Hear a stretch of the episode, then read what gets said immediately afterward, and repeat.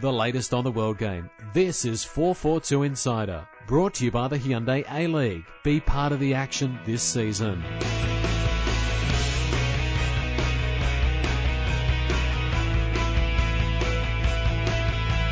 Hello and welcome to this week's four four two Insider podcast. I'm publisher Andy Jackson. Joining me as always is editor Aidan Ormond. Good afternoon.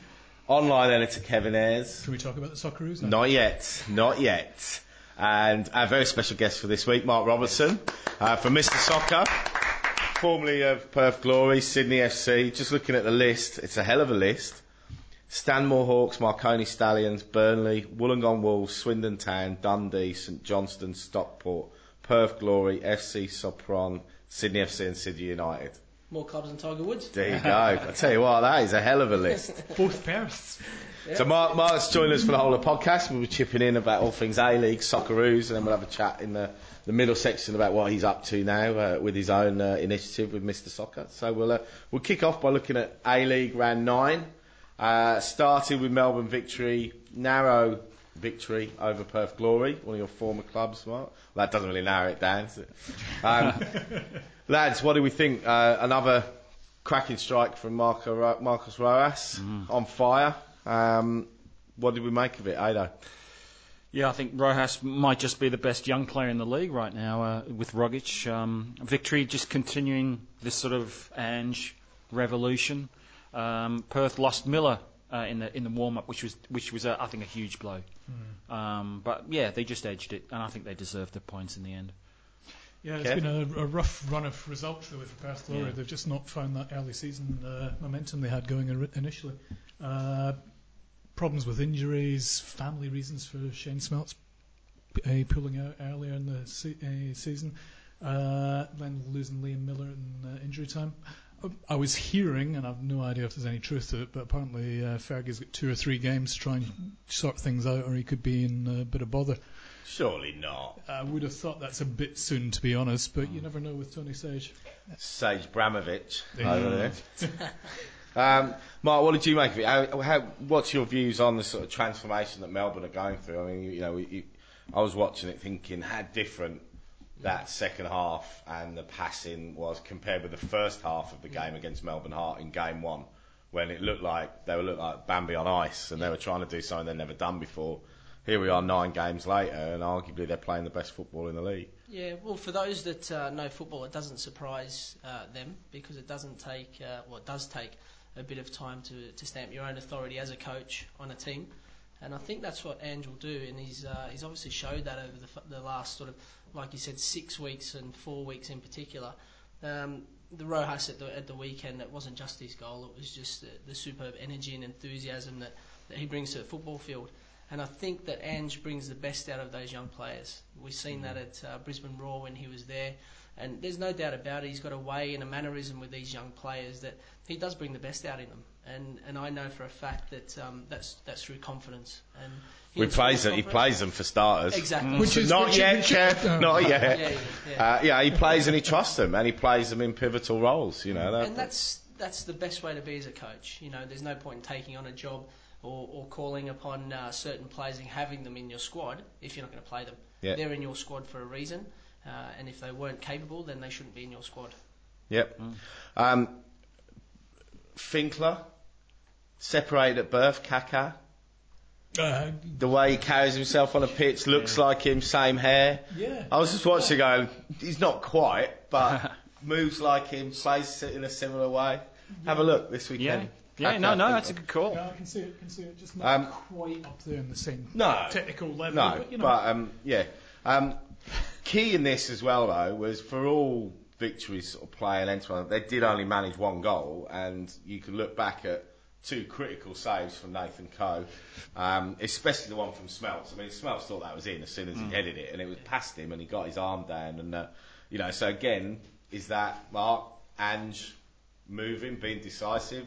Had a look at um, the two keepers that he got, decided he didn't want, like, I didn't trust either of them. Mm. Went and got Nathan Coe, and now that's when keepers win, you know, win your games. Yeah, I've known about Coe for a good couple of years now. Yeah. Um, a lot of background uh, sort of checks and so forth had, had come through, and a lot of questions had been asked about the kid, and uh, and I know they're all positive reviews, and uh, so once again, it doesn't surprise me that um, that he's doing so well. Um, but you know, those saves at the weekend were, were nothing short of world class. Not to put any sort of pressure on the mm. on the young fella, but yeah, that one that he was out outstretched for uh, for um, Nathan uh, for Smeltz, he was yeah, um, yeah amazing. Mm. I think the only surprise for me was the crowd number. I mean, I, I, I just kind of expected more in Melbourne. So was it seventeen? Yeah, you know. But I mean, hey, let's not be picky. Um, Glory, I didn't think they were. They, they certainly played their part in this. I enjoyed watching the contrasting sort of styles. Um, it was a real sort of contrasting styles and the way that both teams approached the game. But if you're Glory, I wouldn't necessarily be disheartened by this. No, I mean, I think, like I say, they've had a, a bad run of results uh, for the past few weeks, and they will be wanting to turn that around. But, I mean, it's a very, very talented squad in there. And if they can get everybody on the field at the same time, Uh, then I don't see any reason why that it won't turn around. Uh, I mean, it's, you know, the grand finalists last season, beaten grand finalists last season, and it's essentially the same squad. Oh. I still, and I, I know I've said this before, but I still think they're really missing the lack of Androsinho coming on and changing things. You're, you're, you're every week on the Androsinho bandwagon. Every week. Have you, every, are you are you his agent? Yeah, you up oh, do I have any agents in the room? Every weekend, you can just see where he could have come on and made a difference, and they don't have anybody Who's doing playing that for now, him. Kev? I don't know, actually, but I think they should try and find out and get him back. Mm. Okay. All right. Mariners, top of the table clash. Mariners prevailed two one. It's Adelaide after going behind. Bruce Gitte's opener. Um, it was cancelled out by Josh Rose uh, just before half time, and then Nick Montgomery with a nice uh, controlled volleyed finish. Won the game. Um, you'd probably say the keeper, Izzo, was probably at fault for Josh Rose's. Should have kept that out, really. A young kid coming in, mm. but, you know, never like to uh, criticise the umpires, but look at that and think, you know, that was really regulation. I mean, he hit it mm. well, but it went straight through his hands. Mm. Yeah, in really difficult conditions, the game as well. Um, Robert, did you ever play with or against uh, Montgomery in, in your time in the U K? Do you remember him? Uh, I think he had a good game. We, yeah, yeah we would have uh, we would have crossed paths, and um, in all honesty, I, I never used to take notice of who I was playing against. Um, it was always just get on with the job and. Uh, And, and do what I needed to do to, to win a game of football. But um, look, I've watched him since he come to Australia, and I think he's done done a fair old job. Mm. You know, he's um, we do give criticism to a lot of the foreigners that come to Australia for, for whatever reason. Um, but he's he, to me, he looks like a good, honest uh, footballer. That you know what you're going to get from him each week. Um, you know, some of the players that do come from the U K, they're not going to light up the world, but at the end of the day, they're here to do a job. And uh, me as an ex-footballer, I appreciate that because I know exactly what they bring to the table. And um, he's doing it. He's doing it. He's doing it well for these guys. Yeah, yeah. yeah. I, mean, I think he's he's one of these players that flies under the radar. Mm. Uh, you know, it's not a, a very glamorous position that no, he plays in, no. so he's not going to get an awful lot of spotlight or attention. In and that he did sense. sign right as Del Piero signed, so yeah. he completely got lost. Yeah. Um, yeah. So yeah, I think, uh, but you know, a goal's always going to put you back uh, in the headlines, and it's, he's going to get a bit more attention, I think, from now on, uh, from the opposition. Uh, I think it was a, it was an important match, this one, because uh, I think in many ways, you know, it could be one of the key matches in, over the course of the season that uh, decides who ends up on top. Um, and I think Mariners were good for the win, uh, and Adelaide United. There's still something not quite right with Adelaide United. They're so close to being, you know, a really top premiership-winning team, but there's just something lacking. Whether it's a squad unity because Cosminov just can't quite well, I mean, there, there tie a, down his first eleven. Piece missing mark for Adelaide last mm. year, which was Dario Vincic. Yeah, you know, I mean, is, is he is he that key? That, I mean, what we saw here was both teams playing without their normal number ten. Mm. Yeah. Mm. Mariners without Rogic. Adelaide without Vincic, the yeah. Mariners managed to compensate yeah. and also prove that they can win games when McBreen doesn't score. Yeah. yeah. Um, you know, is what it, was is that nickname, Kev, of McBreen you had for the Wednesday? Slodan McBrinovich. so, um, I mean, is is it that simple? Is Vincic that important for Adelaide that when he's there, they just miss, they lack that fluency? I think I think he is. I think uh, always with the number ten or with your creative player. you look to them to change the game. You know, you know they're not going to, uh, you know, help you in a defensive manner. Uh, we always used to have a saying in the U K. It was uh, like a fizzy drink. You know, they go they go all bubbly for about five five minutes, and then it goes flat, and then you need to re-top it up, get it bubbling again. So these sort of guys, they're creative.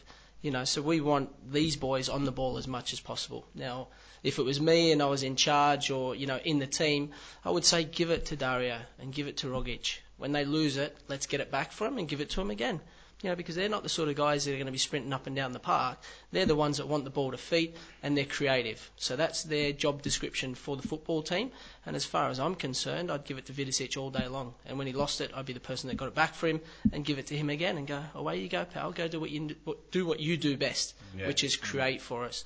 And that's where you're going to get your goals. And I think with these two teams, with the old guards there in Cozzy and, and Arnie, I'm sure they do that. I'm, I'm, I'm pretty confident they'll say, the rest of us will work for you, give him the ball and let him create. And you can see it in their in their game mannerism, the way those two number tens play for, for those clubs.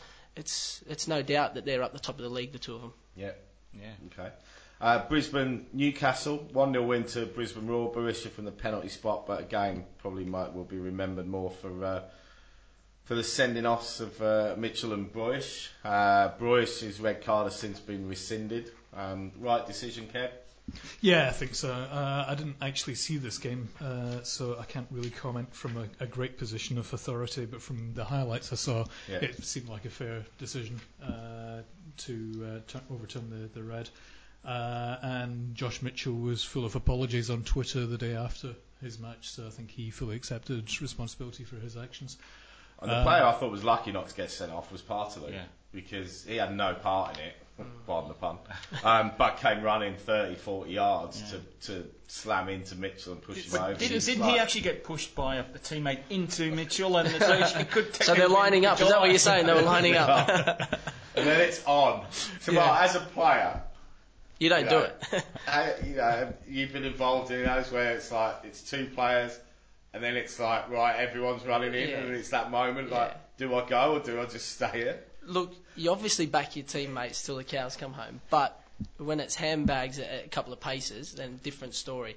You know, and that's all it ever turns into. You know, it's a bit of, you know, my turf and your turf, and it's always like, you know, a lot of swearing, a lot of pushing goes on, but nothing ever comes of it, you know, and I think it's really just to say that we're here, we're in the mix, we're in this game with you, um, but to be honest, for someone running forty metres to get involved, then, uh, you know... You start to wonder, don't you? I didn't, I didn't, the only time I've ever seen a, an actual punch recently was Daniela De Rossi. Yeah, uh, yeah. Genuinely, actually, like, chinned someone recently a few weeks ago. Mm. You know, like, ran over and went, sort of like, is he going to hit him? Yeah. And he just hit him. Yeah, like, you don't see it. Like I said, you never see it. But um, those sort of one-offs, you know, you start to wonder about the uh, the mentality of the player as well. And it's good for a little break as well at the eightieth minute on a really hot day. Yeah, get a drink. You know, get a drink. That's what it was all about. Let's put it down to that. So, I mean, Kev, like big, bigger picture, an important win for for Rado um, to sort of shore things up a little bit there. I mean, it, you know, probably it certainly wasn't the you know the fluent, passing, expansive Roar that we've come to expect, but. A win's a win. I think it's taken a bit of the pressure off them, to be honest, mm. uh, but I certainly don't see it as a season-defining turning point for them. Uh, I think, you know, he's still got a lot to prove, uh, and I think he's still got to the end of the year before the pressure is really going to ramp up uh, to see a significant improvement. You can't go from being, you know, uh, champions to uh, propping up the, the foot of the table, uh, no matter, you know, how much... The management's changed. It should be a, a better transition than that. He's hardly lost any players, if any at all, actually. Uh, and uh, he's, you know, supposed to be the brains of the operation. There's no excuse for being the situation they're in. He needs more wins. And there is a uh, sort of a concerning thing I, I saw today that the club were considering bringing in a couple of sporting gurus to help him out, uh, to, to to lift the team. News out of Brisbane today that. Um, Two sort of um, motivational sporting guys who work with other codes might be brought in uh, to uh, to help Rado. That doesn't give you a lot of confidence if you're out of visit. Never like the sound of those things. Nah. Oh, look, it's um, once that sort of starts to happen, it, it's about man management, you know. And you could be uh, the world's best number two, so you've got a, a coach and then an assistant, and you could put on the training sessions and the drills every day. Um, but when that person's promoted to the top spot and, and the hot seat in particular, everything changes because the man management needs to kick into play here. You know, we're talking about uh, Postecoglou, who's a great motivator of young uh, young players and giving them the chance and giving them the confidence. Don't know Rado uh, personally, but this could be a little bit of a difficult element for him to bring across to the players. I mean, from all accounts, his uh, training sessions are fantastic, and mm. I've been in places like that before where your number two puts on a, a world-class training session. I had Glenn Roeder as, as an assistant, and fantastic session. But then when he takes over as a manager, really yeah. struggled to get the man management uh, side of things across mm. to the players. But is that Mark, is that because, you know, maybe to do that and make that step up, you need to move club to a different set of players so that your relationship from day one is as that number one?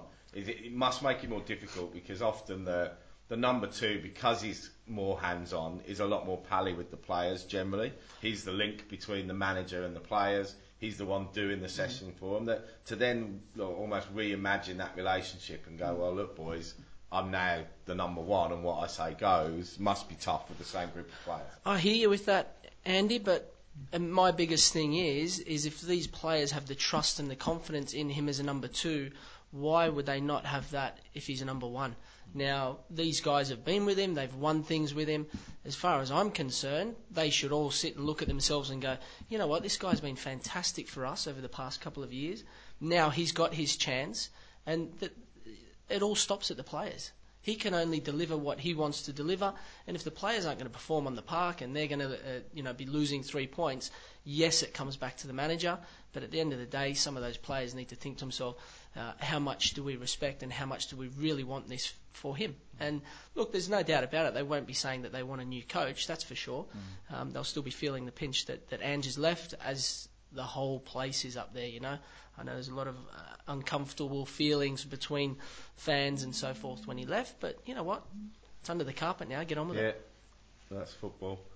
Um, all right, Wellington Phoenix, uh, one nil win over Western Sydney. Um, Broich with his sixth goal of the season, but you'd, you'd probably say this was, uh, you'd chalk this down to the wind more than Broich. Um, yeah. It was... Uh, It was an absolute horrible goal. Uh, Ante Kovic won't want to see it again, but I mean, there was mitigating circumstances with the, the strength of the wind that just blew this in from the from the left wing. Um, same old story a little bit for Western Sydney in that, you know, they're solid, tough to beat, but just lacking that creativity and penetration in the final third. Yeah, I mean, I think that this season's just going to be a continuous learning curve for them, and you know, I think we've already learnt that they're lacking up front uh, quite badly, and need to find somebody who can score them goals on a fairly regular basis. Uh, it is just lacking there at the moment. Uh, they have got some potential there. I mean, there, there's some young players there that, you know, given the chance, will come on. Um, but in terms of a solid, reliable goal scorer, it's clearly lacking. Yeah. Uh, and uh, they could try and sign someone in January or just accept the fact that this season's going to be uh, a one of development and consolidation for, for the future. Um, uh, just on the subject of Brochi's goal, I loved Kathy's. Kathy Stone was doing the, uh, the site this weekend, and her headline on that was "The Wind Beneath My Win."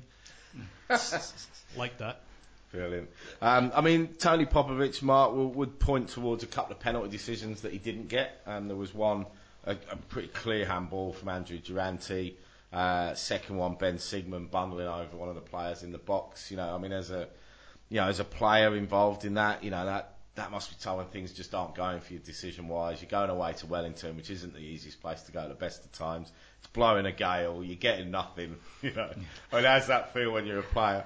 I'm surprised Popper's not got more grey hair, put it that way. You know, uh, the big fella, um, I think he's, he's, he'll be a tremendous uh, manager in, in, in time to come. He's, you know what, he's got some seasoned professionals in there. You know, going through their squad, there's boys in there that have played at, at good levels and, and for a consistent amount of time.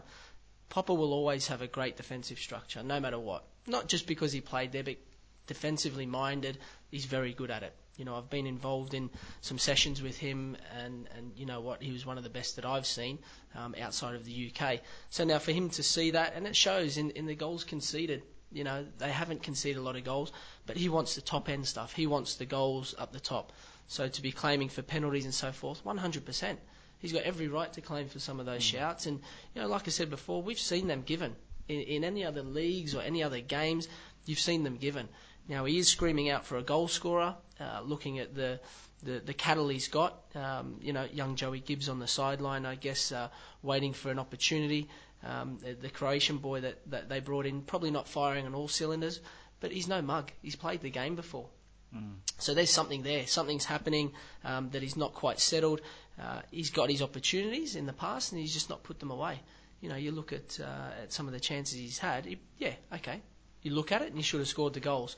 But I think every footballer is going to go through that patch. And for him to be, you know, eight or nine games down uh, from the start of the season, it's very early to judge this guy. You know, I've seen it before where it turns a corner and the guy just bangs him in for fun.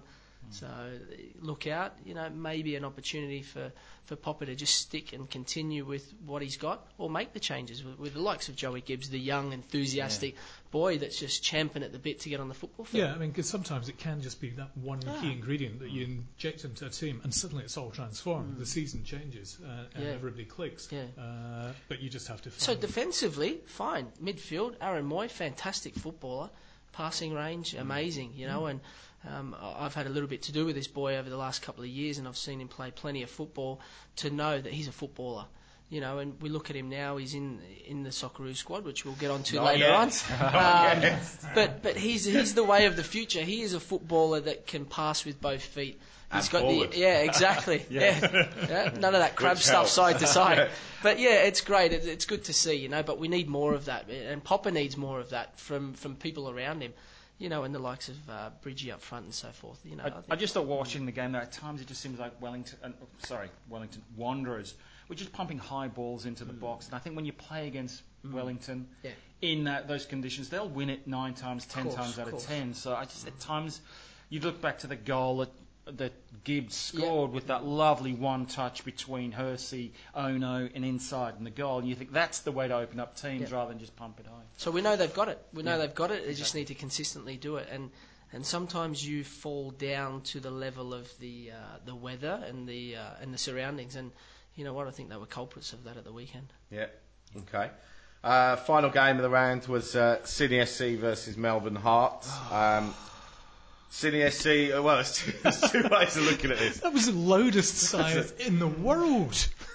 This is a you long uh, You can long look at it, that, you know, this was Sydney F C stopping the rot, and at least it was a step forward after four straight defeats.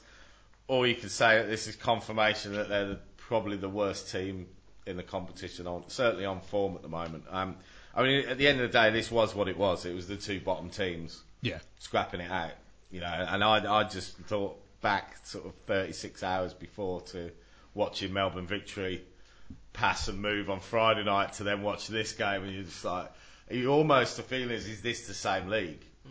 You know, mm. is it the same standards? You know, because you, you could be, for instance, you were watching a, a first division game on Friday and a second division game on the on the Sunday. I'll take that one step further.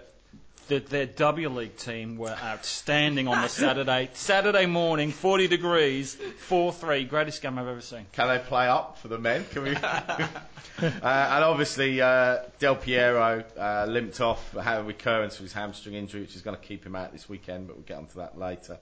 Um, well, as an ex-Sydney F C player, what have you made of this season so far for them? It's very unsettled, you know, to say the least. I think Um, It starts. It starts at the top, and it just sort of it filters all the way through. It's. Um, it has been unsettling. Uh, you know, obviously with the Crookie situation. Um, now with Frank coming in, we know that Frank hasn't stamped any of his authority on it because uh, he obviously sat, sat back and let Bimby take the reins. Now, at the end of the day, Bimby's dealing with the cattle that he's got. You know, and and as was uh, Crookie, to be honest. But changes need to be made. Has he got the personnel to change it? Not quite sure. I think they're definitely going to have to look at, um, if they're not going to change within, then they're going to have to look outside. And, and personally, um, looking at the fours and the against and, and so forth, I think they really need to sort of shore it up a little bit at the back um, to concede, you know, one, two, three, four goals in a game. You can't, you can't win games like that, you know. You really need to start at the back, which they done at the weekend. They changed the goalkeeper around. Look, I like Ivan, and, and, and he's, a, he's a fantastic keeper coming through, but then you need something in front of him. You know, you need that solid banker four at the back or whether you play three at the back. I'm not quite sure what sort of system Frank's going to uh, turn to, but they really need to shore it up first and foremost just to consolidate. I know they didn't get any goals scored against them at the weekend, but geez, uh, Hart had some chances. Mm. Yeah. So, but but as a you know as a defender, you you've been shipping three goals a game on mm. average nearly. Yeah. You know they conceded what fourteen in the last three or four. Yeah. Um. You know, it, do you look at this and say, well, right, a clean sheet is something. It's something for us to build on, to step forward. We haven't conceded goals, we haven't won the game, but now at least we've got a platform to go to Wellington and give it a go. You know, that's the positives, Andy, to take out of it. That's, trying, definitely. Yeah, I know, I know, and, and and likewise, because you know I'm a big fan of big clubs doing well, and um, for for Melbourne Heart to come up here, that was almost like a win for them, mm. albeit they should have probably walked away with the three points. Um, Sydney will look at that, and Frank will look at that and say, you know what, lads, last week we didn't lose. Um, let's take that forward, the memento of having the, the clean sheet, and I'm sure you'll find that he'll make some changes across the back there. Um, but like I said, depending on what the personnel is in depth, it may be very hard to do so. Yeah, I mean, has he got the depth to make those changes? I mean, no. You know, no. To, to be no. fair, though, you know, like they were missing Boshart and Griffiths for, for big parts of it. Mm. It has, you know, yeah, looked but, better since they've come back in, Boshart especially. Oh, absolutely. I mean, you know, in some ways it was unfair and crooked that uh, the results came the way they did when he had so many injuries. But having said that, the other side to that is, one, he uh, didn't have the depth of squad. So he made mistakes with his recruitment uh, to cover those kind of injuries. Uh, and two, even, I'm still harking on about it, the poor training schedule that was in place. Now, I don't know if it was uh, Doctor Duncan's call to make it shorter training sessions so there were fewer injuries uh, to protect against fewer in, uh, further injuries, uh, or if it was just a, a call by Crookie that this is the way he wanted to proceed. But at the end of the day, they were playing like strangers. Uh, and I was speaking to somebody who's come in uh, in the wake of uh, Frank, and it was shocked by how disorganised the side was when he when they took over, and how unfit they were too. Uh, and there was, you know, I was at the training with Frank on uh, Tuesday, and I got quite a, a telling picture of uh, Doctor Duncan literally on the sidelines, out of no involvement in the training whatsoever, and literally just watching on as everybody else took charge. And I think, you know, that's it's uh, very much a reflection of the way that they're going. I saw him being completely ignored by the coaching staff, and I've never seen that before. He was so frozen out on Tuesday. It was almost embarrassing to see uh, people walking away from him. Uh, so I think, you know, Anthony Cree has come in. He's the new uh, fitness conditioning coach. They've, he's got a lot of work to do.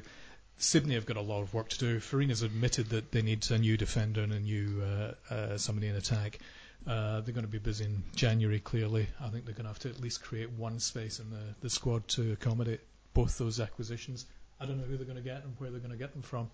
All right. But well, Joe look. Griffiths and uh, Jade North may be potentially in the frame. Who knows? Well, we'll talk a little bit more about uh, about Frank Farina's appointment and some of the other uh, movement this week, which saw uh, Gary Cole depart. We'll talk about that just after this break. Let's just uh, review the ladder. Uh, Mariners, with that win over Adelaide, leapfrogged them now to uh, to top. Um, twenty points from Adelaide, nineteen. Melbourne Victory, fast improving Melbourne Victory, now sixteen points. Um, Sydney F C propping it up on seven, Melbourne Heart on nine. Brisbane and Western Sydney on ten, Perth Glory in sixth on eleven, and West uh, Wellington Phoenix on twelve, and the Jets on thirteen. All right, we'll be back after this break to talk uh, Socceroos, Kev. Yeah. Um, and some other A-League news and stuff that's been making headlines on our website, a u dot four four two dot com. This month's four four two gives you a rare insight into the mind of a football genius in our world-exclusive interview with Lionel Messi, as he shares his goal-scoring secrets. We name the best goals ever scored by each Premier League and A-League team, and pick our best Aussie goals in the E P L. Relive some of the best last-ditch goals in football history, and there's even an interview with one of the most in-demand strikers, Radamel Falcao. If you live, sleep and breathe football, then you need four four two. On sale now at all good news agents and the App Store. You know business could be better. You know you need more skills, but you also know you haven't got time to learn those skills. Go to workshops or listen to webinars. Don't stress. Listen to Business Success Radio for all the latest ideas to make your business a success. Get your business on track with the right advice from dozens of Australia's leading business experts in your office, your car or on your phone. Go to business success radio dot com dot a u and click the Listen Live button. Business Success Radio. Your business, your radio. The latest on the world game. This is four four two Insider. Hello and welcome back to this week's four four two Insider podcast. We are now going to turn our attention. Can we talk about the Socceroos? Yes, now? We can, Kev. Overnight, the Socceroos drew one all um, with North Korea, uh, which has created uh, not insurmountable, but certainly a challenge to qualify now for the East Asian Cup, um, because with uh, North Korea having won very comfortably their opening two games, it may well come down to goal difference and see the Socceroos need to score something like ten goals in the next two At games. At least eleven, I think, um, already. That's unless, obviously, uh, much improving Hong Kong, according to Holger, might be able to get a result against North Korea, but we'll uh, we'll see on that one. Kev, you go. Literally, go on, you've been waiting literally, for this. Where do you start with this? You know, I was trying to put stuff together on Twitter, and it was too long. I tried making notes on my phone, and it's gone to screen upon screen upon screen. To start with, uh, Hong Kong, one hundred thirty-second in the world, uh, one hundred thirty-second, one hundred thirty-two places below us, rather. Uh, and last coached by Ernie Merrick. You can guarantee one of two things. They will put a defensive lineup out and they will counter, try to counter-attack. What do we do? We field two defensive midfielders who are converted centre-backs. We are never going to be attacking. We had a huge big gap. We They won, though. Yeah. Well, I'm, just, but, I'm just playing devil's advocate. No, here. But that is actually the most important thing. The results are completely irrelevant. This was a comp- these are a series of competitive friendlies, basically. It's a tr- it should be a developmental op- op- opportunity for the Socceroos to bring in new blood and uh, blood them. We have got the second oldest possible lineup in that team uh, against Hong Kong. All that was missing was Dino Jobbik. The average age was twenty-nine. I mean, that's just ridiculous. Um, Kev, I just want to point out, Kev be... is actually reading his notes off his phone.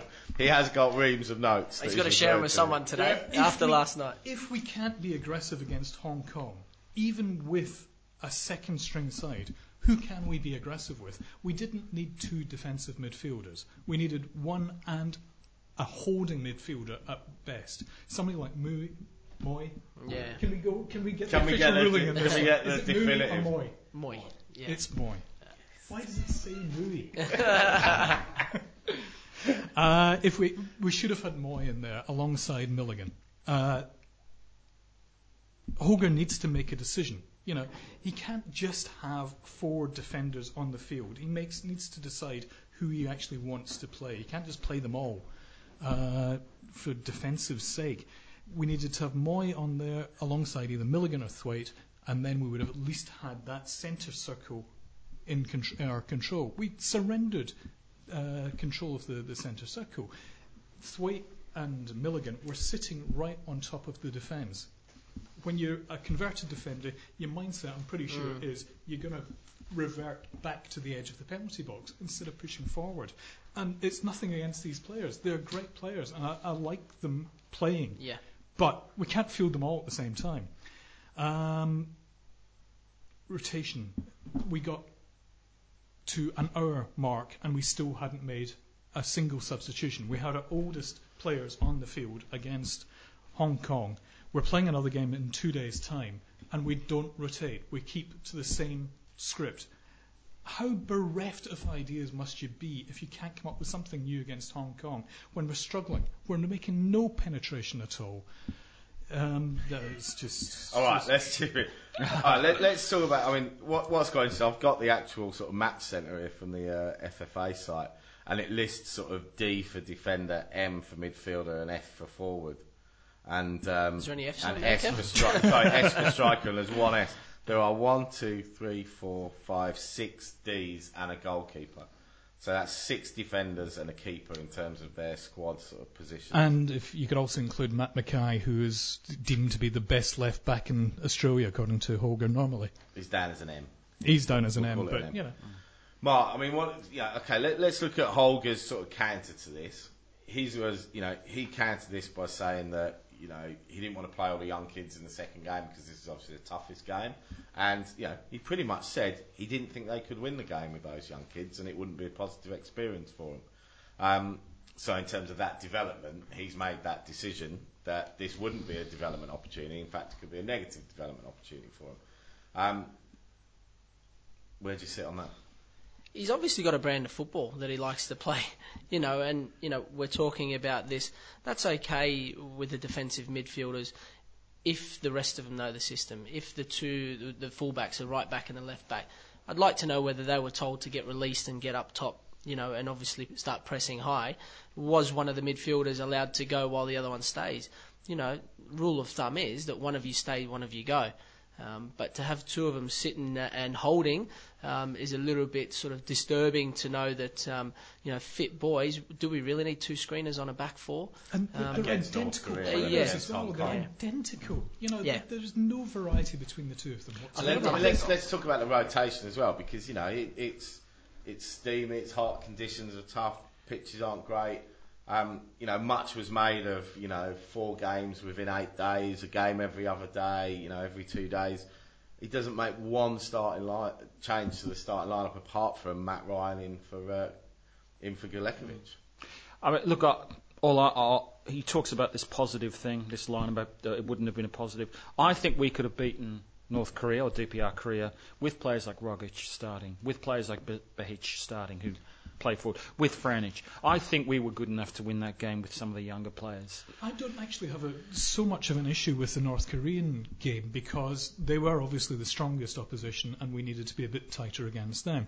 But against Hong Kong, that mm. was just ridiculous to field that opposition and stick with it for so long when you know you've got a game for, in two days' time. And he obviously knew that he was going to be fielding an identical team at that stage. Um, I still would have liked to have seen a slight change in the defensive midfield for uh, the, the North Korean match as well as the Hong Kong. But I just, it's the substitutions, leaving them so late and so insignificant. We only made two substitutions in the North Korea game. It doesn't matter uh, what level of you're playing uh, of football, irrespective, we're talking about international now. To be able to back up in forty-eight hours and play another game of football is a tough ask, you know. Oh. I know the young and on fit that pitch boys, as well. Yeah, exactly. Yeah. I know the young fit boys, but or old fit boys. Yeah, like exactly. That. You know, it's very, very difficult. Mm. You know, you're talking about now. Um, are you going to hold your hand up and, and tell the manager that you, you're feeling tired? Definitely not. Not to not on an international level. If you're playing at club level, you might just go, "Hey, uh, coach, you know, I feel a bit." Legs are a bit weary today, but they wouldn't say that. These boys, they're honest. Well, they Holger actually said in his post-match yeah. said that some of the boys were carrying the first game in their legs and yeah. for most of the first half, so and not to make them? any changes. That's the um, thing. You know, Thwaite was dying on his feet uh, most of the second half. Uh, and fair play to them, you know, he'd run around. That's why. Well, they're busy. But, uh, Hong Kong, exactly. They might not be technically or fantastic footballers, but they're busy. Yeah, yeah. You're still chasing your runners. You're yeah. still. And they were know, they were pumped up with these alleged comments about yeah. you know showing disrespect, which I'm not sure were true. And well, Thwaite, Thwaite and Milligan both carrying bookings as well. Yeah. You know, Thwaite's dying on his feet. They've both got bookings. For God's sake, change one of them. But also, Mark, if, if we're looking at this, you know. Does anyone really care if we win this or if we qualify for this? Not really. It's not the be-all and end-all. The World Cup is, you know. Yeah. The Asian Cup is. What are we going to learn about the guys that he's taken, Rogic, Mooy, Antonis, Babaud, from playing against Guam and Chinese? Is he going to learn? Is he? Is is if Tom Rogic scores a hat-trick against Guam, is that going to make him... Does Holger learn anything new about him that he hasn't learned about him? And is that going to make him more likely to play in a World Cup qualifier? Definitely not. You know? What he what he's going to look at... by playing him against the best team. Yeah, and what he's going to look at, and uh, and I can tell you right now, is that the manager will be looking at uh, their reaction to knowing they're in the starting lineup. They'll look at their preparation. They'll look at their pre-match uh, nerves. you know, whether these guys, when they slip on that green and gold, do they actually uh, step back a gear, or do they lift a gear? You know, there's two different types of players. There's those that are laid back, and there's those that are highly strung. Now, I'd like to see that when they do get the chance.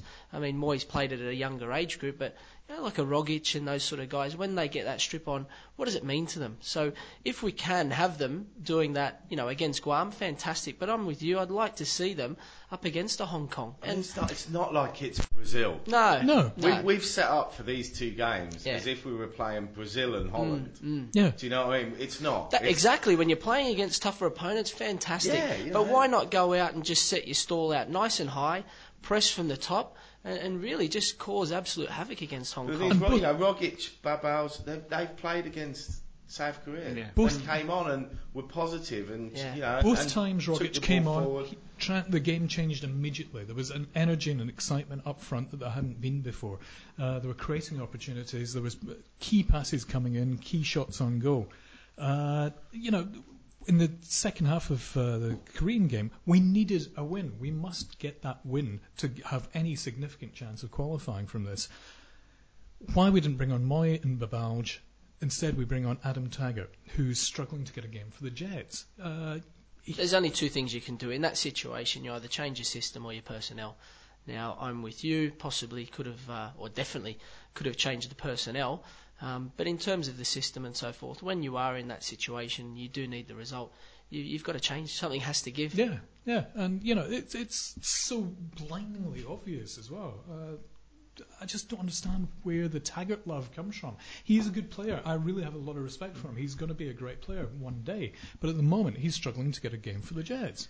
Uh, New so hashtag why, there, Taggart love. Why, why suddenly throw him in uh, yeah. international level? You know. All right, big, bigger sense. Picture before we move on. Um, you know, we've got crucial World Cup qualifying games coming up next year. We're back in the driving seat where we're in control of qualification. They should qualify. You know, we had this discussion about P I M. In the okay, once he qualified for the World Cup, is he the right man to take take the Australian squad to the finals? Is qualifying and what's needed at the finals tournament two completely different things? And if that's the case, do we think that Australia should potentially look at, do they change the coach in between qualification and the World Cup? I don't think I don't think that's necessarily a good idea, but I think we need a coach that can take us all the way through, and we need to restructure the way the coaches are recompensed. Uh, recompensed. I think that's the, the main issue. There is obviously such a big bonus for qualifying for the World Cup that that becomes the main focus. We need to balance that pay structure in some way, that uh, developing has to have some clause within their uh, their contract uh, where they need to bring new players through, where they need to have a significantly different Uh, Socceroo first eleven by the time they get to the World Cup than they did when they took over. Something. I don't know how to structure it, but there needs to be something. Simply giving you a bonus for qualifying for the World Cup is going to lead us back to this situation time and time again, where we just fall back. And, you know, we're learning nothing new from this competition. This is what annoys me. You know, we're learning nothing new. Garcia is a solid A-League player, but he's not international quality. We know that already. All these... There's too much to go into. Well, what, what's your view? I mean, you know, it's a big break. You know, this is coming a big break between, you know, the first half and second half of World Cup qualifying. Um, where are you on Team Holger versus Team someone else? You know, are you like, right, Holger gets it. No matter what, he's going to coach South Australia through to the World Cup finals, or do you think there should be a, you know, a, a, a rigorous sort of review at the end of the qualifying period to say, have we seen enough? Good managers will take you all the way. You know, I'm I'm with I'm with Kev here. If um if he's able to qualify, he's able to compete in, in the World Cup, definitely. Um, no two ways about it. If you were to try and split that and make some changes uh, beforehand, then there's going to be a lot of unease. You know, we're talking now about a new manager coming in, putting into place new systems. But it's a year. Yeah, like, yeah, I understand. Like, you know, a year in football goes quite quickly because qualify in yeah, June, and mm. then it's a year until the World Cup starts. Thinking about how many games you can play within that year, you're limited. because you now have players that play all around the world. Now, if you're going to tell me that within that year you can play, you know, twenty-five, thirty games, different story, because then you can stamp your authority. But if you're only getting the boys together for certain periods of time, then it's going to make it difficult for a new manager.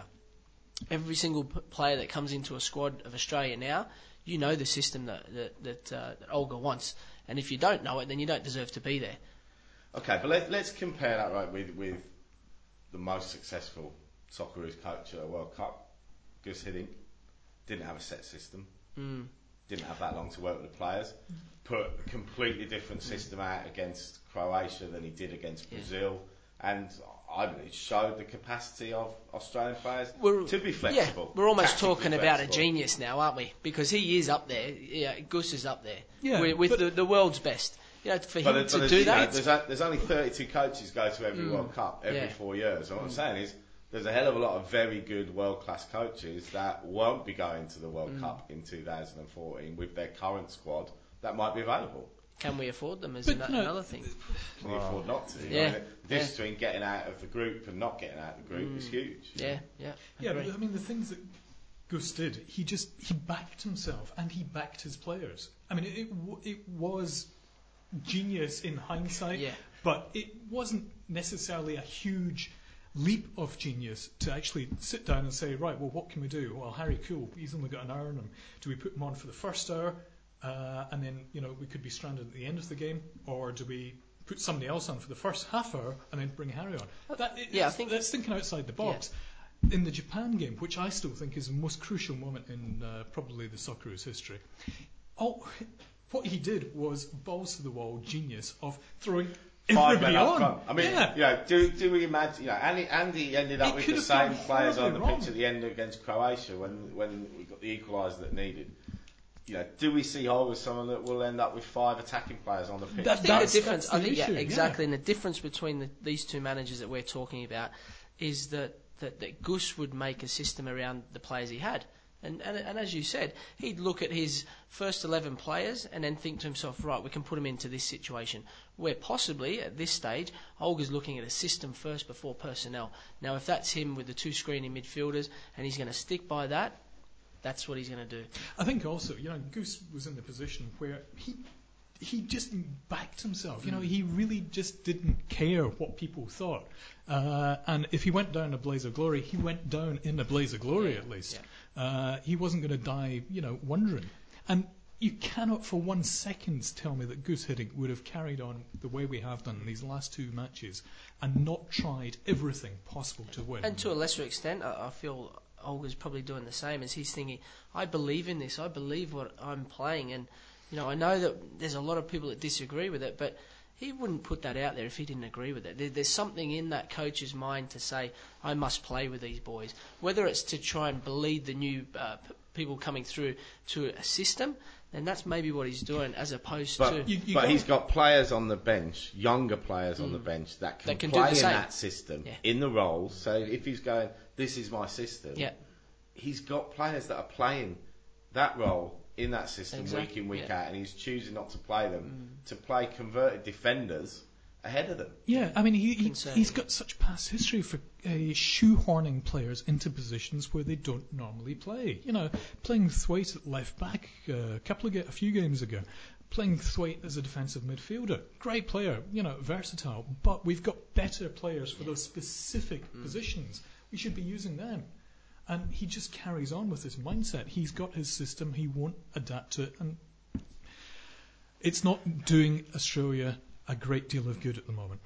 All I'll say on this is three years ago, I, I, I said, I think it might have been on a podcast, that I think Pim was the right man to get us through Asia. I think he was great through Asia. And I never thought he would be too good at the World Cup. He just wasn't that kind of coach. And that was proved right. And I think this is going to be proving a very similar scenario. But that exactly, this is my point. Do we learn from that? Yeah, that's what I'm saying. It's a similar. Yeah. Uh, yeah. I mean, I, th- I, don't I think, think, well, I think honestly, we're looking at, at qualifying. And I think we're looking at another very disappointing group stage exit under this coach. Goose was going to get paid for whatever he did. For whatever happened, he was still going to get paid, so he yeah. didn't care in terms of his bonuses or whatever. Uh, Holger isn't looking at the long-term big picture. He's looking to how do we get to the qualifying, and that's it. That's that's where it begins and ends. Uh, and that's where I think we're going wrong. We're just not getting a big picture. Holger talked about big picture when he first got hired, and then it just got went one forgotten about. And he's actually now said, you know, I'm not here to develop. Well, yeah, he was actually, and he said he was. Yeah, that was part of the recruitment, wasn't it? That yep. was at the time. That was how that was his ability to very, get involved very at all levels of the game, and his coach education, and his role with FIFA. I mean, that that's a nice little segue on. I mean, Hamburger has been reappointed until July two thousand fourteen. Talking about big picture and player development, um, he's going to spend eight months a year in Australia and four four months a year back in Holland with his family. Um, Mark, you're now involved in with your Mr Soccer venture. Um, with the coaching and player development. I mean, talk us through that. How did you make that move? Um, how have you found that to not playing? Have you have you got have you got used to that yet? It, it was hard for me to fill a void of playing because, you know, as as Aidan has known me long enough, very passionate about football and, and in particular yeah. playing the game, you know, and, and actually rolling up your sleeves, getting out, getting sweat and blood and, and all that sort of stuff. That's that's what I used to love doing. Now, to try and channel that into a, a four-year-old child is difficult, especially the sweat and blood. But uh, nothing changes inside your head. You have the football element within you. It's installed in you. How do you now get that across uh, to a young kid, whether he be four years old, whether he be sixteen-year-old, uh, whatever he may be? So transition was difficult, I must be honest with you, but it made it a little bit easier for me that I've got a younger son myself yeah. uh, who loves football. He, he, he eats and lives and, and breathes football. So for me it was a little bit easier because I was in the backyard with him. So by watching his progression as a, a young footballer at the age of five, uh, watching his expression and watching his happiness, I then took that and I used that, um, I guess, in a, a mental sort of strength way to say that if I can make him happy in the backyard, why can't I make these other kids happy? And you know what? It just it grew strength to strength. We um, well, personally started this whole thing out on my own, and then started to call upon friends and family. My father, Alex, who was a former Socceroo and professional, um, you know, told him to quit his job and, and come with me. So he's gone from, you know, a suit and a tie and a, and a big belly to he's, he's lost a bit of weight now because he's got his shorts and his football boots on. He's coaching kids. Um, but they're the sort of people that I've got surrounding me, um, as well as Lucas Neal now, who's been a long-term friend of mine and, and knew the passion that I, I had for football, but unfortunately retired at the age of thirty, which, you know, considerably young, probably just a, a year older than some of the Socceroos last night. Uh, probably some of them would have been older than me as well and would have loved to have strapped the boots on. But, you know, um, for what we bring to these young kids, whether at school holiday camps, whether at just a fun-based related um, school activity, that's what we do. Yeah. Um, and you've been running some roadshows for Volkswagen around the Junior Masters as well, yeah? Yeah, interesting times. You know, yeah. I, all I'd done there was just put my spin on uh, an already existing tournament. How can we make this tournament better? Now, as far as I'm concerned, we're always forever asking and asking in this country for, for parents to fork out for their child to play football. Now there's a, a major company on board that's willing to do it all for free. I'm all over that. Fantastic. So your child can come and play in this tournament. It's not going to cost a dime, uh, you know, and you've got the chance of now going on and playing in a, an international tournament abroad. So it's obviously uh, something that, that we never had as children. So as soon as I got offered the, the opportunity to try and make it better, um, I put two and two together of the Soccer Academy uh, with Volkswagen and decided to travel the country and put on satellite tournaments and you know, give wildcard entries into next year's major tournament, which will most likely be in Sydney or Melbourne. And from there, the, the winner of the Australian tournament will go on and represent Australia um, in Brazil in two thousand fourteen. Nice. I'm coaching an under twelves team myself next year. We're brave entering. man, brave man. we're, we're entering, definitely. Yeah, it's fantastic. Yeah, yeah. We followed uh, E C U Joondalup, and uh, yeah. they went to Poland and uh, And, uh, and did very well. I think they got to the semi. Yeah, they, they won some games. I think that. Yeah. Um, Look, it's all about grassroots football, and, and you know you have to be a club side to get in. You you can't be one of these Football New South Wales setups where, and you can't be an academy and so forth. So it is about you know the Maroubra Uniteds or the Pagewood F Cs and those sort of teams that it really means a lot to them. Um, but to get to to Poland last year, it was a bit of a shock for those. Those Aussies, you had teams like Hertha Berlin and, mm. and stuff in there now. They certainly ain't grassroots. Yeah. And it makes it difficult, doesn't yeah. it? You know, they were walloping people five nil and and, and sort of things. But and I think the coach said in, in four forty-two magazine that how how they couldn't believe how professional some of these other yeah. teams were at that age. Yeah, yeah. And look, at that age in Europe, you're already groomed to be a first grade footballer. Now, if you play for E C U Joondalup, are you getting groomed at the age of twelve to play for Perth Glory? The answer is probably not. You, you've been asked or you want to come and play a game of community football. You've rocked up to E C U Joondalup at the age of six. You're now in the under twelves, and you're doing your best. And the coach is doing his best. He may be a volunteer dad. I'm not quite sure uh, how it works mm. over there. But that's the way it works in Australia because we're so sport-orientated. But are we grooming these children to be future footballers at the age of twelve? People are starting to try and do it now, but we've never had that in the past, ever. Yeah. Well said. Okay. Um, all right, that's it for part three. Uh, we went on a fair bit about the Socceroos, not surprisingly. So uh, Part two. We're just at part, part two. two. We're just at part two. My, my, God, I just, like I just made it feel like... All right, we'll be back after the break to uh, preview uh, round ten of the A-League. That kicks off to... Uh, tomorrow night at High Moss, so join us after the break. At the Sydney Radio School, we can teach you the skills you need for a career in the media. But you're in Sydney, I hear you say. Well, the Sydney Radio School is now everywhere because you can study with us online. Whether you are in Australia or anywhere in the world, you can start working towards a career in the media. And you don't even have to leave the comfort of your home. For more info, visit sydney radio school dot com dot a u or find us on Facebook. Psst, interested in getting dozens of leading business experts helping you for free? No, you're not dreaming. You heard us right. Dozens of Australia's leading business experts in your office, your car or on your phone twenty-four seven every day with tips, comments, discussion and simple ideas to help you make your business a success. Get your business on track with the right advice. Go to business success radio dot com dot a u and click the Listen Live button. Business Success Radio. Your business, your radio. Back to four forty-two Insider.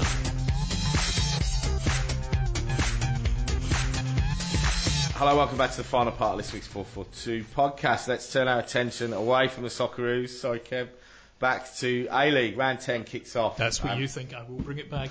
Shut up. I'll find a way. Adelaide uh, host Melbourne Victory. Um, obviously, Adelaide uh, beaten at the Mariners last weekend. Victory, along with the Mariners, the form side in the A-League. Four wins and a draw from the last five games. Um, Vincic, you'd say, is crucial to, to Adelaide for this. Yeah, he seems to be. I mean, uh, the, the entire team is pivoting around him. Uh, Geronimo has apparently been uh, dropped uh, for this match, which, again, surprises me because Mina is just a lawn to himself with these squad selections. But it's working for him for the mo- main part. Uh, I think he's really going to have his work cut out here. Uh, and you got to look at what Ange is doing with Victory, giving youngsters like Rojas and Nabu the head, not just bring them on for the last ten minutes of a game like certain Socceroos coaches are doing with his youngsters. Uh, he's giving them, you know, decent game time, and they're responding well as a result. Uh, that's what we want to see, and Ange just keeps on staking his claim for the Socceroos coach sooner than. That's two Socceroos references in an A-League. Well, but a, I agree with you on the last point. Always a tasty game, definitely. This Adelaide-Melbourne, one of the big rivalries in the A-League over the years. Um, Melbourne have all, you know, traditionally had a had a good time of it down in Adelaide. Um, had a wood on Adelaide for so long, although Adelaide bucked that trend recently. But still, at High Marsh, Melbourne love going and playing down there. I mean, as a player, do you just do you get that? Do you get like? Psychologically, yeah. You're like, we always do well here. Yeah, yeah. We look, always play well when we go there, and, it, and then you yeah. go in with that momentum. It doesn't matter what competition you play in, you're always going to have that. You know, you're always going to know, and people will always cast the stats up. If it's not the coaching staff, it's certainly uh, people in and around you. It might be a family member, it might be a fan. You know, you could be at a shopping centre and someone says something to you. Remember the last game against them, and you know, there's always a little bit of ammunition, and there's always some fuel to be added there, but. I know this one here will be fiery. I think um, looking at where they're both sitting on the table, looking at the coaches at the helm, looking at the personnel there, it's certainly going to be a quick, fast game of football. Now, hopefully, um, hopefully there's a bit of zip on the on the field up there. I know in Adelaide usually tend to get that. Um, I'm a big fan of that, and I, I think the way it's going to work there is, you know, the better footballers like the Vidicic's and, and those sort of guys, they'll get some room and they'll get a chance to really create opportunities for, for the boys up front. But it could be a, a tough game for the defenders because the attacking power in both of these, um, as, you, as you said before um, about about the young fella Rojas, the pace is unbelievable. I've seen him, he burnt one of the defenders the other day, and I've not seen that for a good few years where the guy actually looked like he was treading water, you know, mm. and he was just, he was flying past him. And me as a coach, give him the ball and let him run at him, you know, and you always say that to your players in the first five minutes, give him the ball and see what he's made of, see what a defender's made of. So first couple of minutes, don't be surprised if that Rojas gets the ball and, and just has a good run at that defender. And he's a sort of player, you could swing him on the other side and have a run at him as well. Well, they've been doing that a lot, yeah. haven't they, Victory? Yeah. They've been swapping in. Well, it's, it, it, traditionally it's been Archie it Thompson well. on one side, yeah. Rojas on the other, and yeah. then they'll swap for ten yeah. minutes and yeah. keeps the defenders. I'm a big fan of that, and, big fan of that. And yeah. uh, But if you're getting the joy against one fullback, leave him against that fullback, mm. you know. But if it starts to dry up, switch it around, uh, the personnel on either flanks. But I think Melbourne Victory have got a lot in the locker going there, but because he's very thick-skinned, he's not going to make it easy for them. You know, one way or another, he's going to look to try and get that result. And, and as you said before, Kev, uh, for, for whatever he's doing there, um, some people may not agree with it, but the results are on the board, and he's he's up there, he's flying, and he's nice and calm on the bench most of the time. Um, but I've seen him with steam coming out of his ears. He's coached me before, and he's Musky a good friend. Musky and Cozzy, now yeah. both on the bench. Their, uh, their relationships yeah. moved to another level. I love that. That's... We don't get to see that often enough in Australia, but when we do, I think um, past players and, and present, you know, people within football and fans, we love a bit of a bit of banter, and I think it's great for the game. And so, Aido, every week you uh, you predict that one game's going to end in a melee with a couple of red cards. I don't think you predicted it being Brisbane versus. No, uh, I didn't. No, no, that was the, the Wellington windy. Yeah, Wellington which game. One's it going to be this week? Is is this is this going to boil over? I'm not sure, but I think this is a, a good contrast in styles. Melbourne Victory and Adelaide, very different types of teams. Flores returning to the club that... Uh, yeah, uh, he'll you know, get a bit of a tasty reception there. Look, he I said mean, he's expecting it. He's ready for it. Yeah, look, I mean, there's a, I mean, there's a player manager in the room, and he'll know... When deals go through, there's always a little bit of subterfuge in terms of why he left and why he didn't get signed by clubs in here and there. And look, I think the club... The fans were very disappointed that the club didn't do enough to, to entice him back to Adelaide. But yeah, I think, um, I think, I think, think the fans initially, and now it has actually turned a lot towards being against Flores for uh, for leaving them and not coming back to them.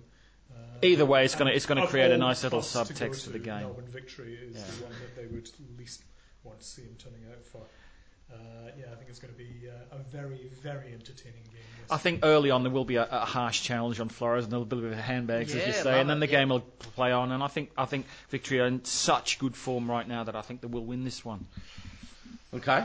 Uh, on the spot, prediction? Yeah, two one to Victory. two one Victory, Mark. I'm going to stick with Cozzy on this one. I think um, I think he'll do something in this game um, with his coaching structure to... to really get one over on Victory. Um, I can see Vic, I can see Adelaide getting up here, um, if not by one, by two goals. Oh, that's a brave man. Big man. What odds that would be paying? Yeah. Adelaide by two. Aido. So uh, yeah, I think I think Victory by two one.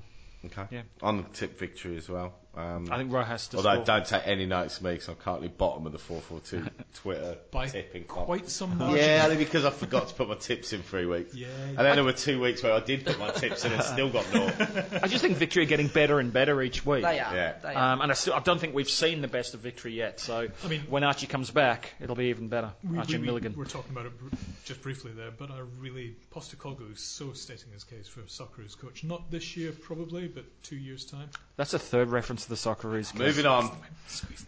Melbourne Heart entertain Perth Glory at Amy Park. Uh, Melbourne Heart's up and down season has continued.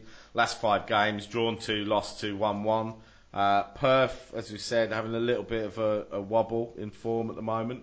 Um, Melbourne Heart's still missing the boys away on uh, on international duty. Moroni, Bajic, Garcia, uh, Deganzic out with a long-term injury. Um, He play, we saw him play, John Aloisi play three of the young kids.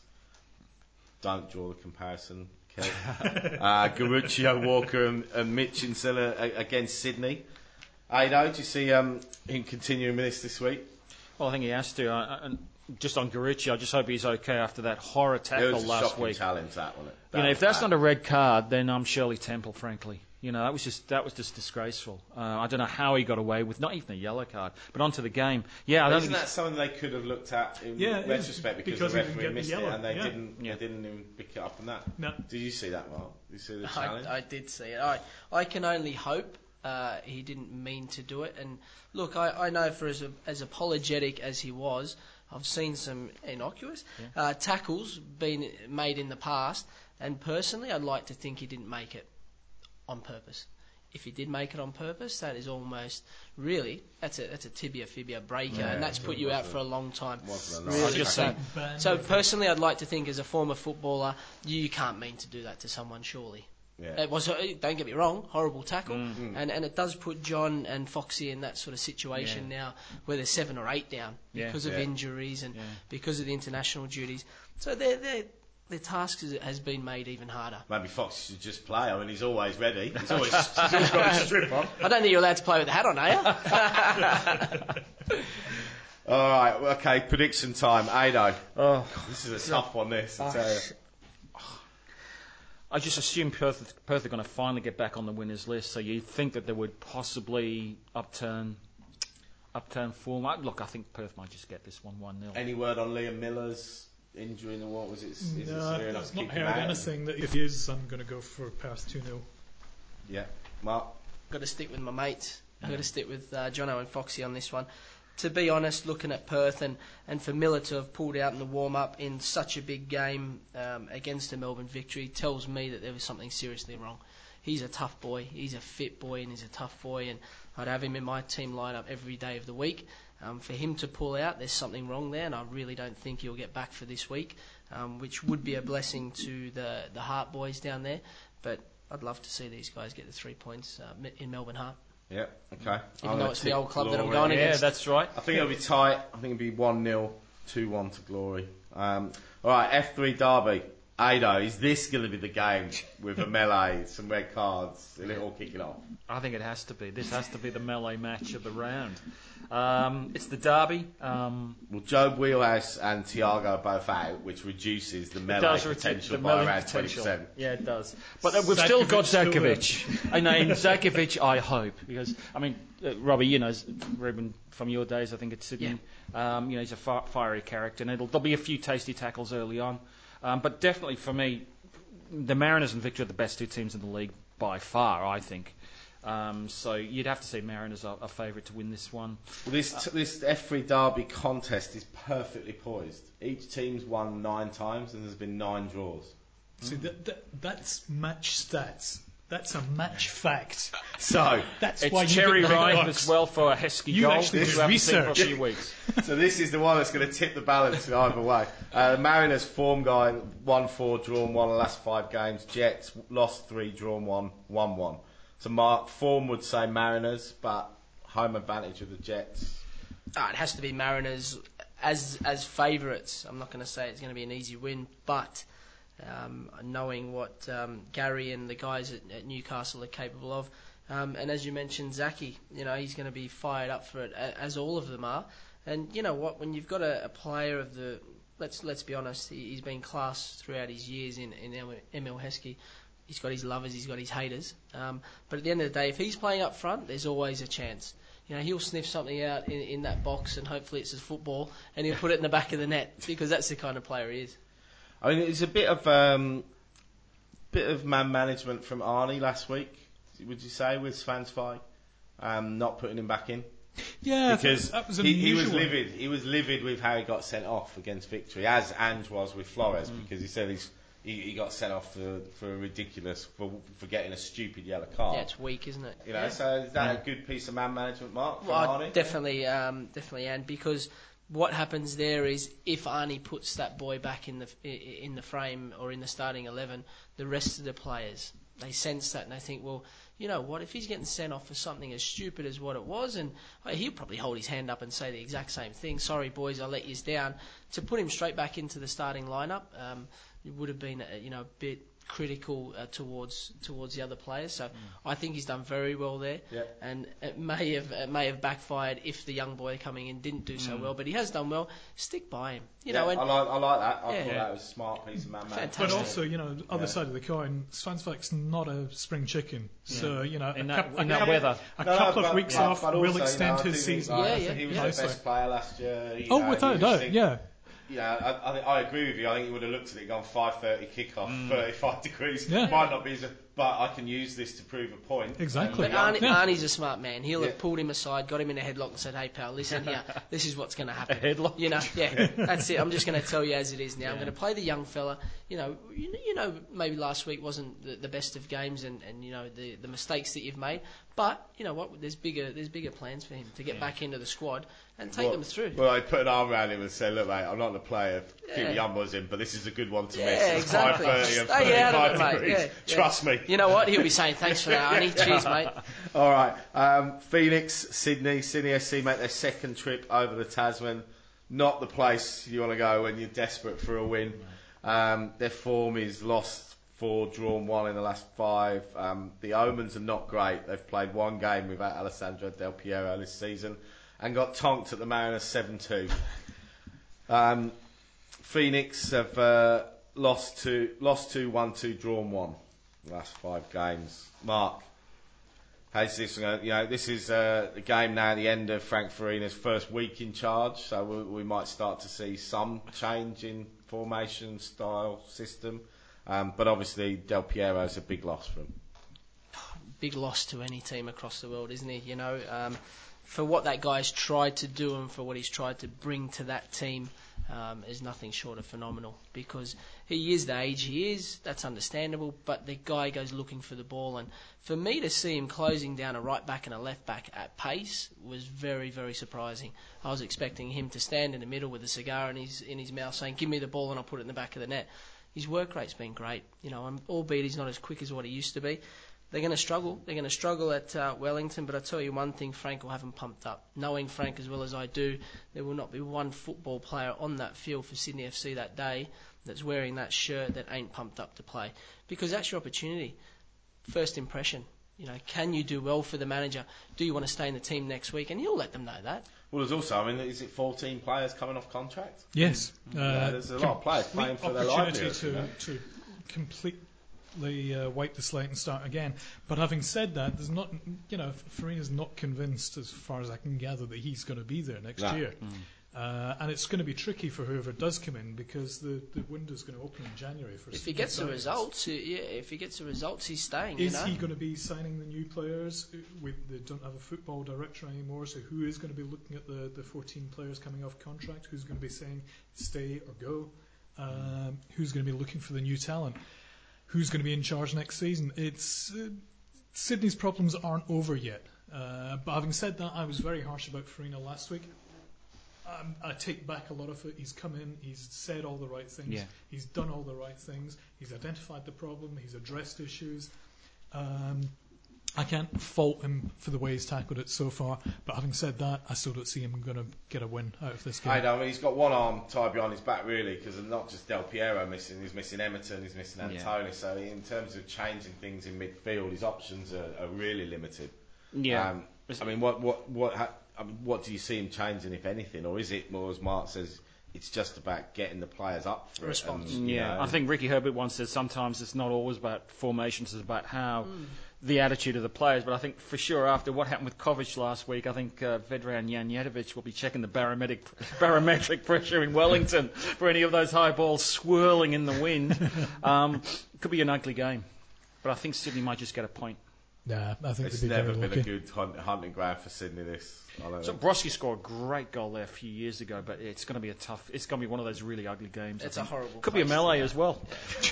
Yeah. All right. Predictions. I know one one. one one, Mark. Oh, come on, Sydney. two one, Sydney. Come on. Optimist, Kev. I hate to say it. I don't think it'll be uh, seven two Tonking, but I think a three nil could be on, on the cards. Yeah, for I, I for who? For Phoenix. Yeah, I can't see Sydney getting anything out of this. I think it'll be two nil, three one, Wellington. All right, round closes out on uh, Sunday with Western Sydney hosting Brisbane Roar. Western Sydney have already... Uh, got a way win at Suncorp this season. Um, I was going to say, can they do the double? But it's actually the treble, isn't it? Three-sider. Um, can you see them repeating that, Kev, at home? We've, we've often said that Western Sydney, with the way that they set up and the, the squad they've got, in a in a perverse way, probably more set up to be the away side, and have struggled a little bit at home when the onus is on them to go forward and be positive and, and force the tempo of the game. They've sometimes struggled with that. Yeah. Um, you know, do we see that being an issue in this as well? I think, you know, they've got a few issues uh, on the go here. The biggest one I think that's going to be facing them is missing Mooy. Aaron Mooy. Not Mooy, Mooy. Uh, because I think, you know, every game, game after game, all the, the attack begins with him and is created. It comes through him. Uh, without him there, then, you know, they've got to look elsewhere. And while they're lacking in finishing, I think they're also lacking a bit of creativity in the middle of the park. Uh, down the wings, you know, uh, Hersey's um, talking about, you know, wanting to step up and uh, make an impact. And I can see there's, I've got a, a high respect for him. I think that he has got potential to really develop and become something special for them. But I don't think this is going to be their week. On the, the flip side, though, Roar are missing their captain uh, with Matt Smith being away. And that's quite a significant loss for them. Uh, you know, they managed to uh, pull something out of the bag last weekend, um, but I still think they'll be better off with, they would have been better off with Matt Smith there. I think this could be quite a tense, dull draw. Hmm. Words that we haven't associated with Brisbane Roar much over the last three years. No. But, uh, I, the rescinding of the red card, Mark, for uh, for Thomas Broich was uh, critical. You'd think for Brisbane that would be a big lift to get him back in, because um, you'd think that without him, you you could see this being a sort of bit of a dour encounter. But he, he's got that ability to get on the ball, like you're saying, that that forward positions and make things happen. And and in Berisha, they're one of the few teams, you know, that, that have got a true number nine, you know, that leads the line, that scores goals, that is that sort of penalty box in the face of the defenders. You know, as a defender, you probably hate to play mm. against players like him. And a lot of teams don't have that. You know, Heskey's done that for the Jets, but you know, you look at Sydney. They don't really have a number nine. You look at Western Sydney; they haven't really got that number nine. Victory haven't really got that number nine. You know, it's like they've got a false number nine. Yeah. yeah. And it, do you see Western Sydney being able to, to cope with that with Berisha and Broich? I think knowing Popper, he'll be livid that the uh, suspension wasn't was was upheld. To be honest, because he would have been doing the suspension dance all, all sort of week, saying please, please, please. But you're saying that he's coming back, and it is a player of Broich's class because he does bring something to that team. And um, without him, you know, I would have uh, I would have said it, it would have been difficult. It gives him a little ele- element of getting a goal against Western Sydney. But I tell you one thing, Western Sydney won't make it easy. You've seen the way Popper's got them. You've seen the, the limited amount of goals that get scored against them. Um, this will be no different. And, uh, and some of the quotes here. Uh, Popper described his last outing against Wellington as the worst of the season, and he wants a reaction, and he will get a reaction. Mm. He's the kind of guy that people will stand up to and say, you know what, without Mooy, Popper, I'm here for you, and I'm I'm willing to uh, to roll the sleeves up and get on with it for you. Yeah, I mean, they've only conceded eight in nine games, which is the second best, equal second best defensive record in the league. Yeah. Uh, behind Adelaide, who've got the best, who've conceded seven in nine games. So if Beecham picking up Berisha, that'll be a very interesting tussle. I think there'll be goals in this. Um, I get, I, Wanderers have to win this one. They're on the back of two losses. Um, I think we're going to see a few goals. Yeah, I mean, just going back to last week's four mm. clean sheets, that must be close to a record yeah, yeah. Uh, in the A-League, and one nil-nil draw. I'm not sure we've ever had five zeros on a, a round-up. Aidan, how do you see this one going? Could be a two-two draw. Yeah. yeah. Out yeah. there in Wonderland. And Wonderland, yeah. Uh, and hopefully uh, Wanderers will actually score for the first time in front of the R B B, because I don't think they've actually scored in front of them this season. Mm. Yeah, two-two. two-two? Yeah. All right, I'm going to go Brisbane. I think Brisbane will just shade it. Um, all right. Kev, did you give your opinion? No, I, no, I, I, on, I think probably a draw, probably one-one, if not Brisbane Roar two-one. Okay. But it's for one final word on the Socceroos. I do hope that uh, Aaron Mooy and Tom Rogic to play in both the last two games, because and otherwise Babalge. otherwise we've been deprived watching them in the A-League for two weeks. Exactly. They've gone all the way to yeah. bloody Hong Kong and not got a game. Pointless I'd exercise. rather than be here watching them play, you know. Squandered opportunity. Oh, all right. Lots more to say about this. Can play. I have a podcast of myself, for myself, just on this one subject? Just take it home. Yeah. Mark, Phone thanks, me. Phone thanks me. a lot for coming in. Thanks, thanks for uh, being involved thanks, this week. It. Excellent to have you in. Yes. We really appreciate Thank it. You. Ado, Kev, thanks a lot, boys. Simon, producer Simon, and Mikey sat in the background, not saying much. Thanks for popping in, mate. Um, get out, support your A-League, uh, watch the Socceroos. I think the streams are on Fox and S B S now, so there's two more games to come. Oh, the Socceroos yeah, streams, yeah. yeah. Sorry, I thought they were no, I'm just throwing yes. the Socceroos yes. to you. Just... I know, no. Kev, your thoughts on the Socceroos, Kev? Have I mentioned right. the Socceroos? Let's hope that we get the goals that we need to get through to the East Asian Cup. Uh, and get out and support your local A-League team. We'll and buy the mag. Week. Buy the mag. Buy the mag. Thanks. Yeah, on sale now. Yes. See ya. four four two Insider is a Helms Media Solutions production. Visit helms dot com dot a u to find out more about our services.